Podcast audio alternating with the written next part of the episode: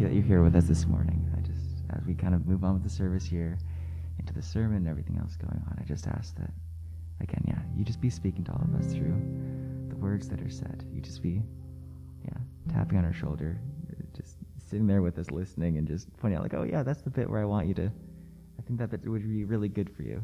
Um, yeah. Thank you, Lord. Amen.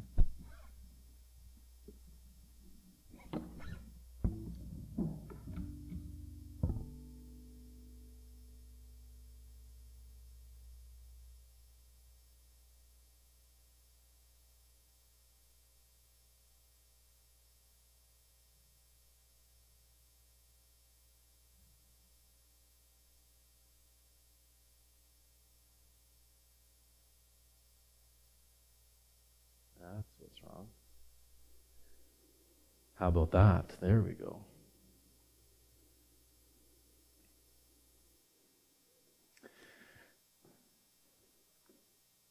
So we are going to be continuing our series here in 1 Peter chapter 1 and you've got your Bibles you can turn to that. A lot of you know that uh, that one of the the things that I'm involved in is uh, a ministry called Digital Strategies through the organization Power to Change. And uh, what we do is uh, we use the internet uh, to post articles that address struggles that people are facing, um, relationship issues, financial issues, health issues, all those kinds of things, and then share with them how Christ makes a difference. And then we invite them into uh, a, a conversation with a mentor, with a volunteer mentor, who builds a relationship, um, gets to know that person a little bit more, and helps them take steps closer to Christ. Um, I wanted to, to read uh, just one of the conversations that, uh, that has, has gone on recently um, in, in our ministry. Um, one of the things that, uh, that we see a lot of people struggling with is the impact of pornography in their life. Whether it is um, those who are in a relationship with someone who is addicted to pornography and the impact that that's had on their life, or those who have uh, been in that captivity to pornography and can't seem to get themselves um, out of it. And that's uh, what, um, what this person, this uh, person who wrote in, said that they were struggling with addiction to pornography. And uh, in the first couple of conversations, as the mentor got to know that person a little bit more, uh, eventually got to the place of sharing how Jesus makes a difference in our lives. He helps us to be set free from those things that hold us captive. And uh, shared some uh, some videos with them and shared the gospel with them. And, and the mentee wrote back and said, Actually, I've, I've never heard that message anywhere, and I am so ready to commit my life to Jesus. So the mentor shared with them how they can become a follower of Jesus. And, and the mentee responded um, after praying that prayer, said, God is doing wonders in my life through your prayers and every advice you have been offering. But I'm still struggling with bad mental pictures and what I used to do in the past. What should I do? Because it's, it's these mental pictures are pulling me back into sin. And so the mentor then talked about how the Holy Spirit sets us free from those things. When we walk with the Spirit, He helps us to no longer follow after those uh, cravings of our sinful nature that lead us down the wrong road. So the mentee wrote back a little bit later on, Thank you so much. I really don't have words to describe of how good I feel about this. I am more than willing to let God, through His Holy Spirit, lead my way as I follow. Thanks so much for your guidance. And then a few months later, that meant that uh, individual wrote, I am proceeding well.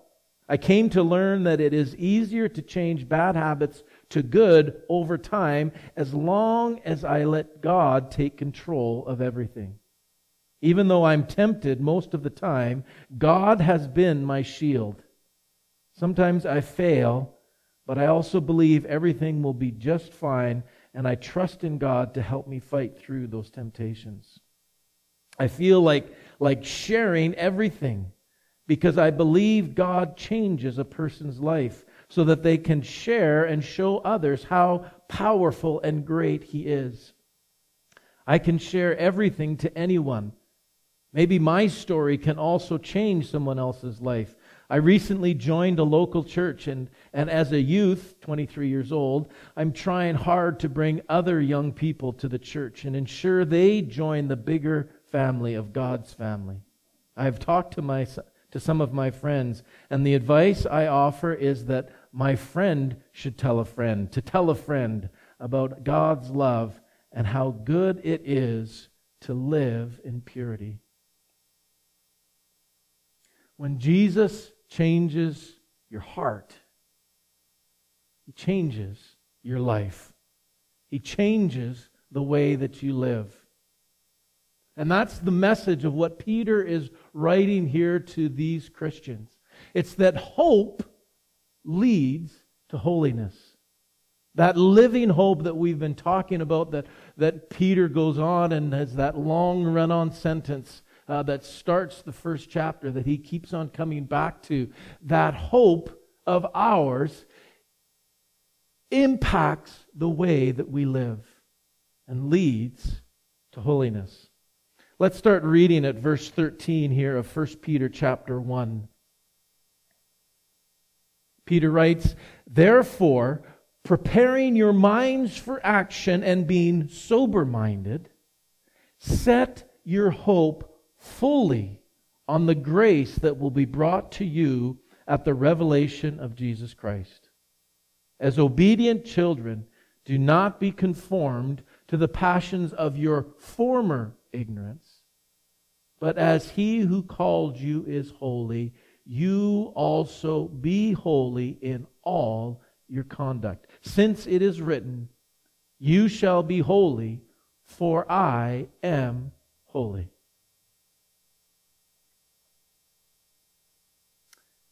in verse 13, that therefore is pointing us back to verse 10. Therefore, this salvation that the prophets who prophesied about the grace was searching and inquiring to understand, uh, this, this salvation that is made available to us uh, that even angels long to look into this is that grace that God has brought to us. Uh, and because of that, therefore, preparing your minds for action, being sober minded, set your hope fully on the grace that be brought to you at the revelation of Jesus Christ. So it is because of this salvation that we then focus our attention, set our hope on the grace that is brought to us.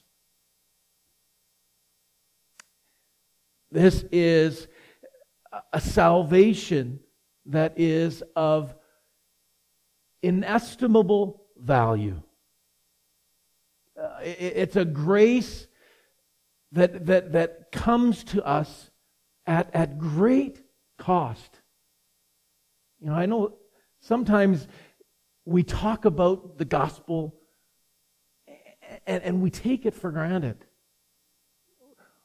We, we neglect to, to fully understand the, the unbelievable value, the unbelievable tres, uh, precious, precious treasure that Jesus has made available to us. And, and, and we forget the cost that it took to purchase our freedom. We forget about how,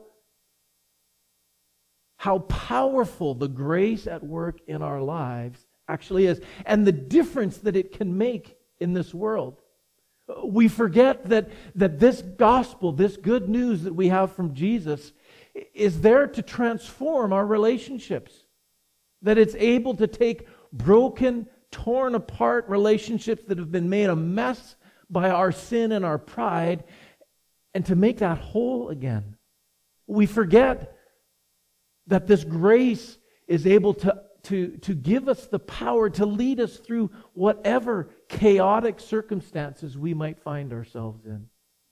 And it becomes more commonplace. And, and, and that's one of the reasons why Peter wanted to write here for us, to, to, to remind us that this was something that the prophets knew there was, there was something that God was doing. Some amazing thing that they were putting their faith into, and they were seeking after to understand more fully what it meant.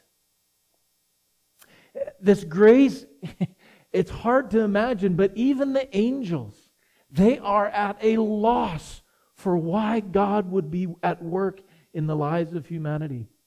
They have desired and longed to be able to understand that grace that we take for granted. Because it is this unbelievable, wonderful gift that God has made available to us.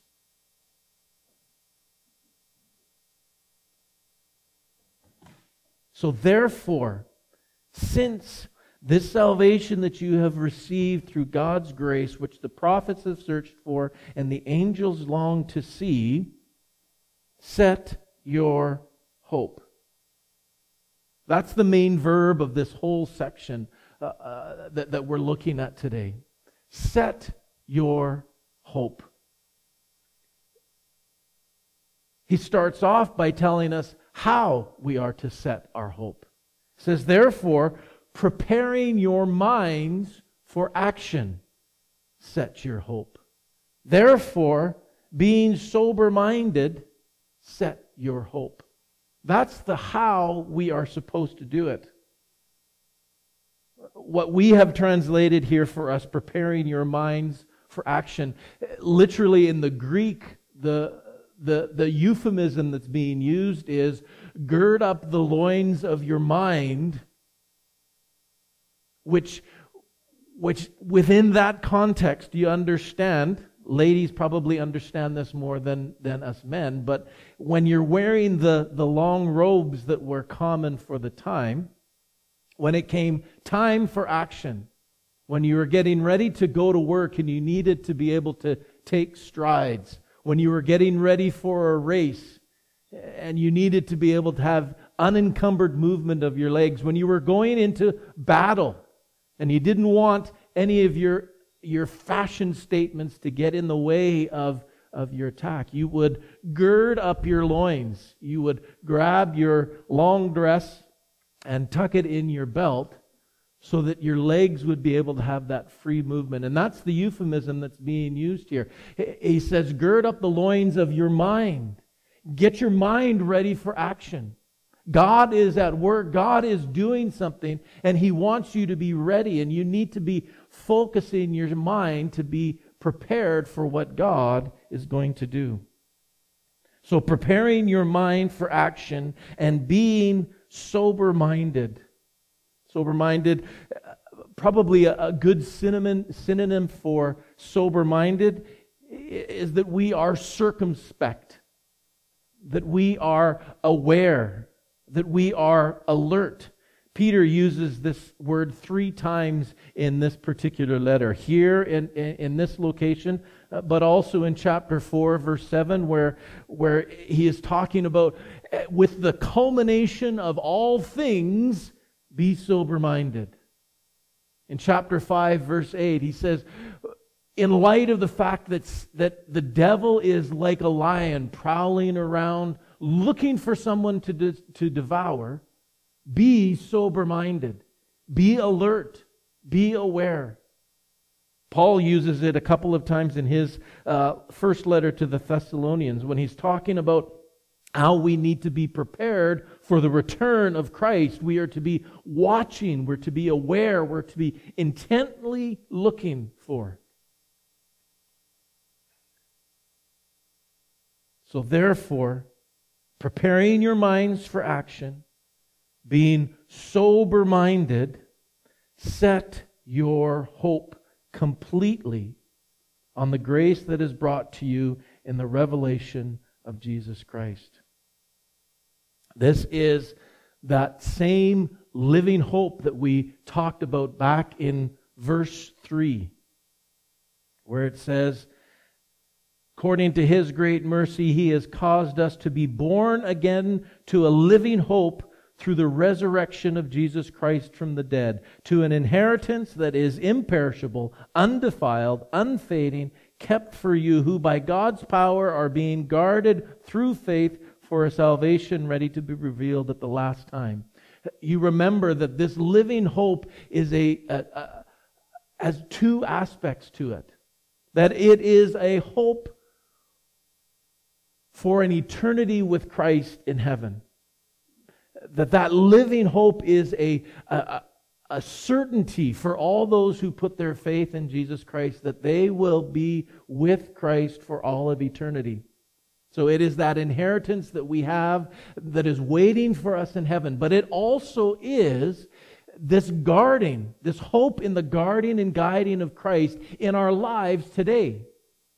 It's not just a hope for tomorrow, but it is a hope for right now that, that Christ is with me, leading and guiding me. And so we are to set our minds on that hope, on that hope of heaven, on that inheritance that is waiting for us, but are also set our hope on the guiding, guarding that, that Jesus is doing in our lives right now, today.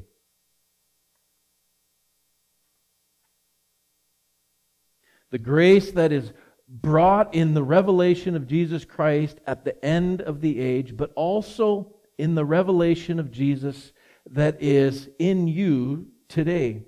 So when he says, set your hope fully on the grace that will be brought to you at the revelation of Jesus Christ, yes, it is the revelation of Jesus Christ at the end of time when he comes as conquering king, when he comes to, to, to rescue and, and redeem all of his people into his presence for all of eternity. Uh, that is part of the revelation of Jesus Christ, but it is also the revelation of Jesus Christ in you. That as we walk in the Spirit, Christ's image is revealed through us. That as we produce the fruit of the Spirit, our lives proclaim Jesus into a watching world. And so we set our hope fully on the grace that will be brought to you at the revelation of Jesus Christ. It is a grace. It is a gift from God. That it's something that He is doing in your life. Don't you love the balance of how this describes our relationship with Jesus? Yes, there is a responsibility that we have to set our hope on, on, on the grace that Christ is bringing to us. But it is also the grace of God that is doing that work in our lives. It is, it's like this perfect dance Jesus as the lead in this dance, who perfectly knows exactly how to step and how to move in a, in a beautiful uh, uh, uh, poetry in motion kind of a movement. And how, how his great leading makes our following and dancing with him absolutely effortless. It's like He knows exactly where we have to go. And as we follow His lead, it creates this thing of beauty that the rest of the world goes, wow. And it is effortless when we are following with Him. But if we're not paying attention, it's so easy to get our feet tied up with each other and throw the whole dance off.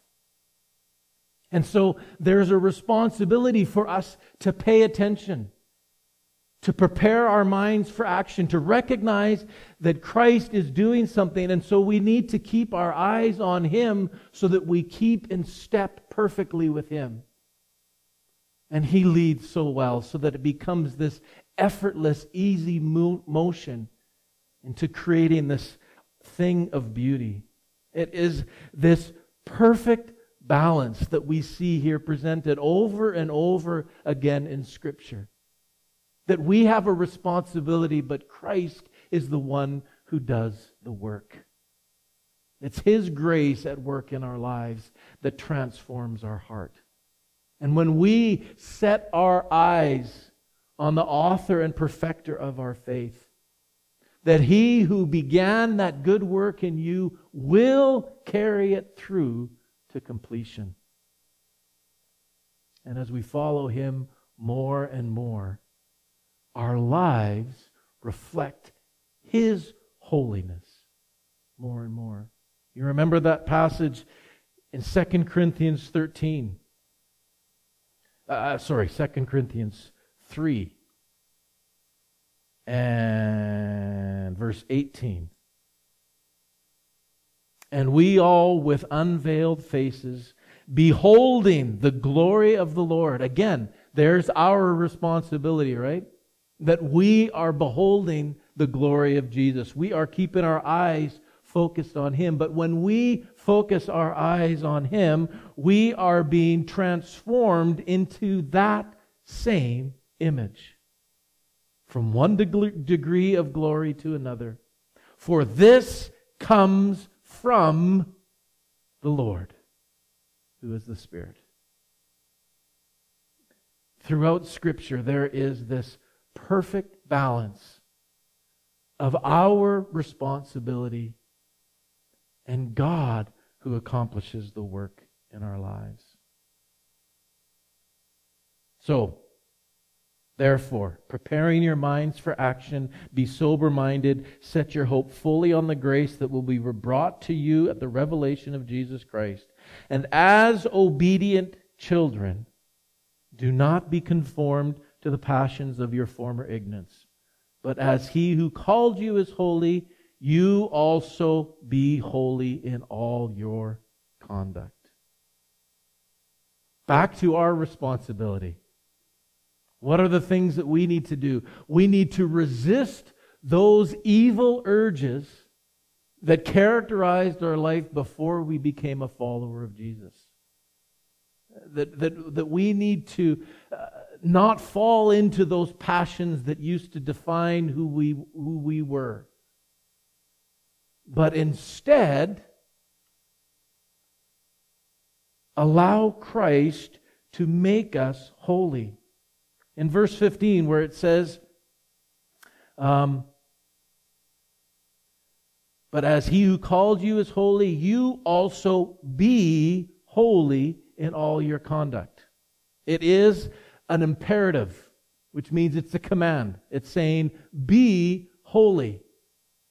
But when you look at the, the, the verb form of the be, it is a passive verb, which means that it's not an action being done by the one who is called to be holy, but it is being accomplished by some outside agent.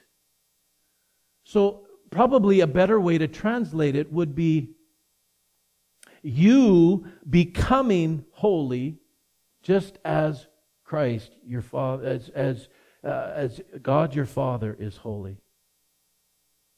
So it is something that is happening to us, but we are still commanded to be holy, to allow ourselves to become holy.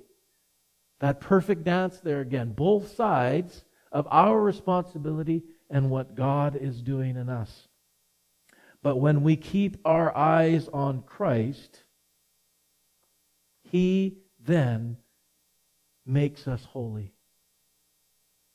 It all stems from this focus that we have of setting our hope on the grace and salvation that's coming through Jesus Christ.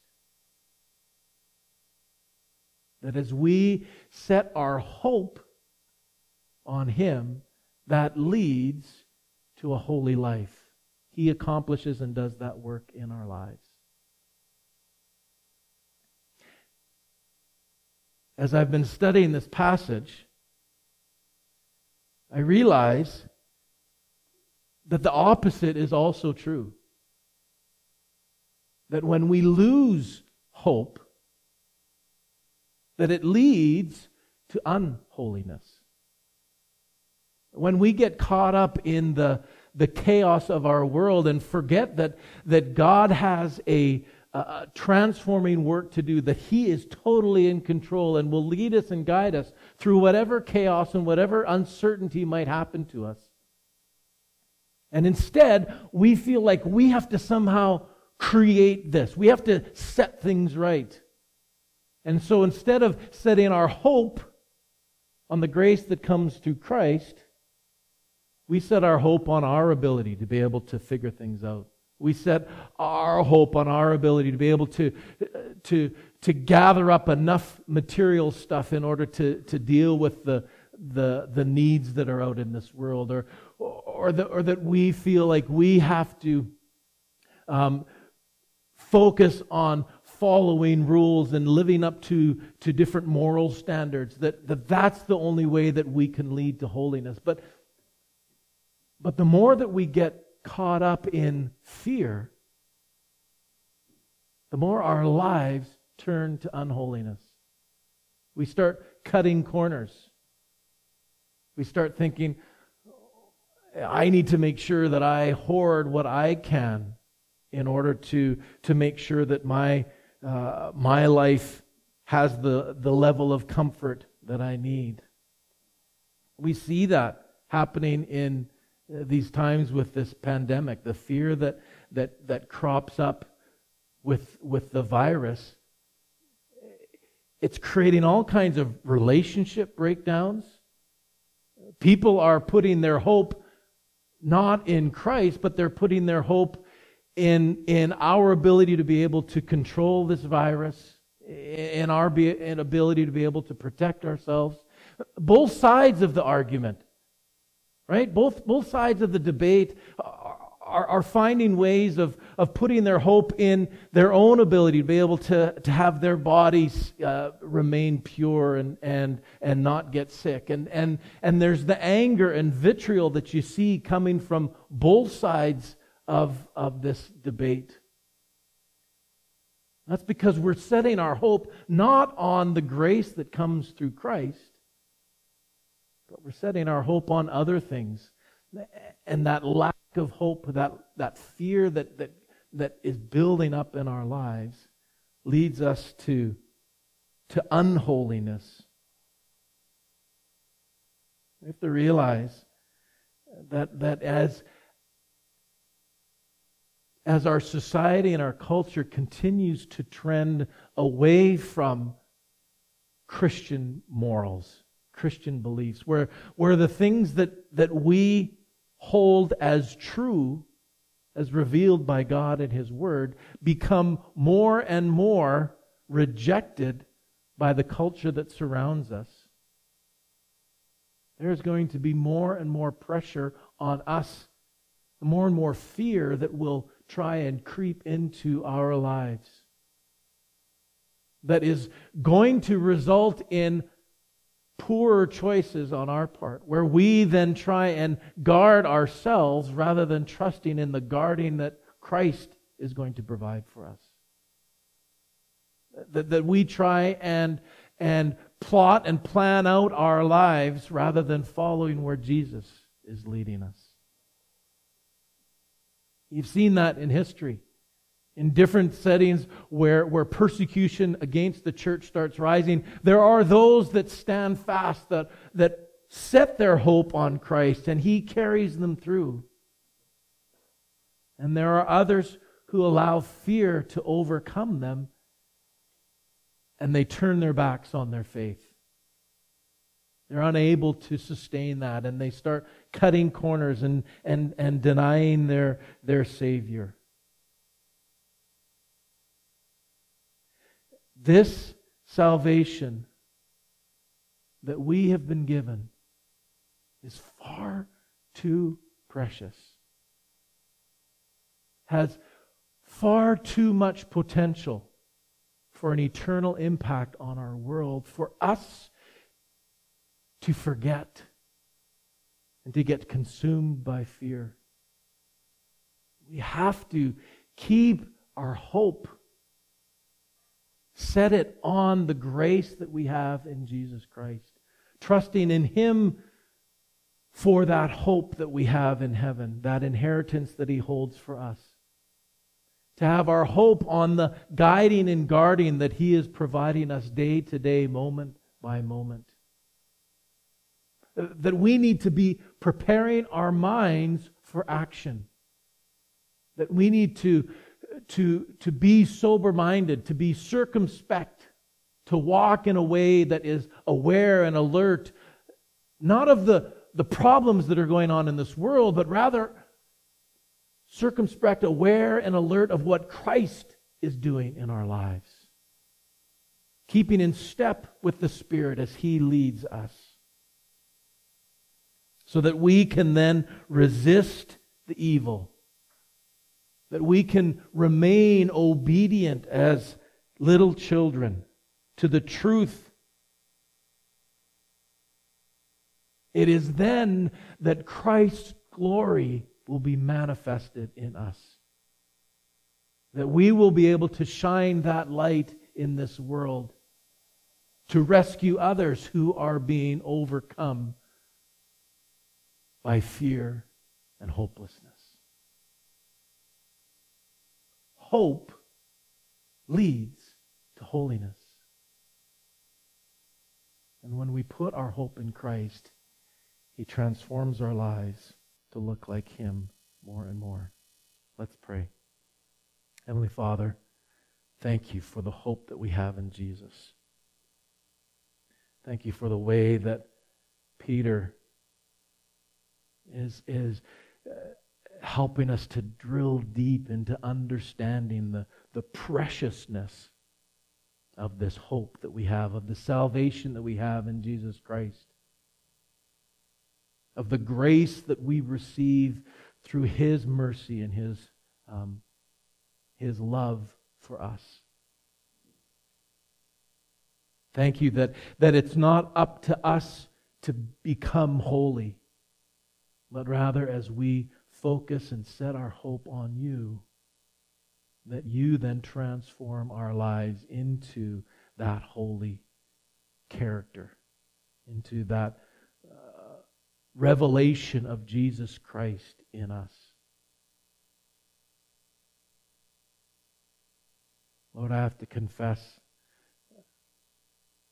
that I get overwhelmed by fear, that I let fear creep into my life and cause me to, to look other places rather than to you for that hope. I pray, Lord, that you would be working in our hearts. That you would be con- constantly reminding us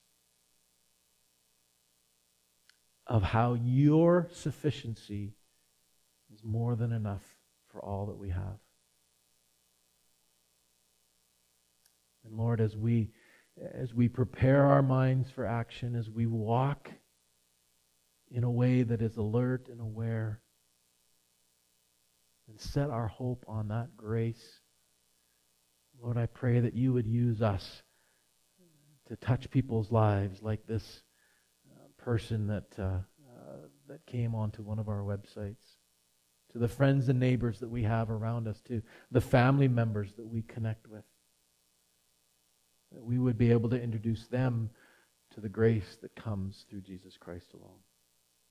We thank you for that in Jesus' name. Amen.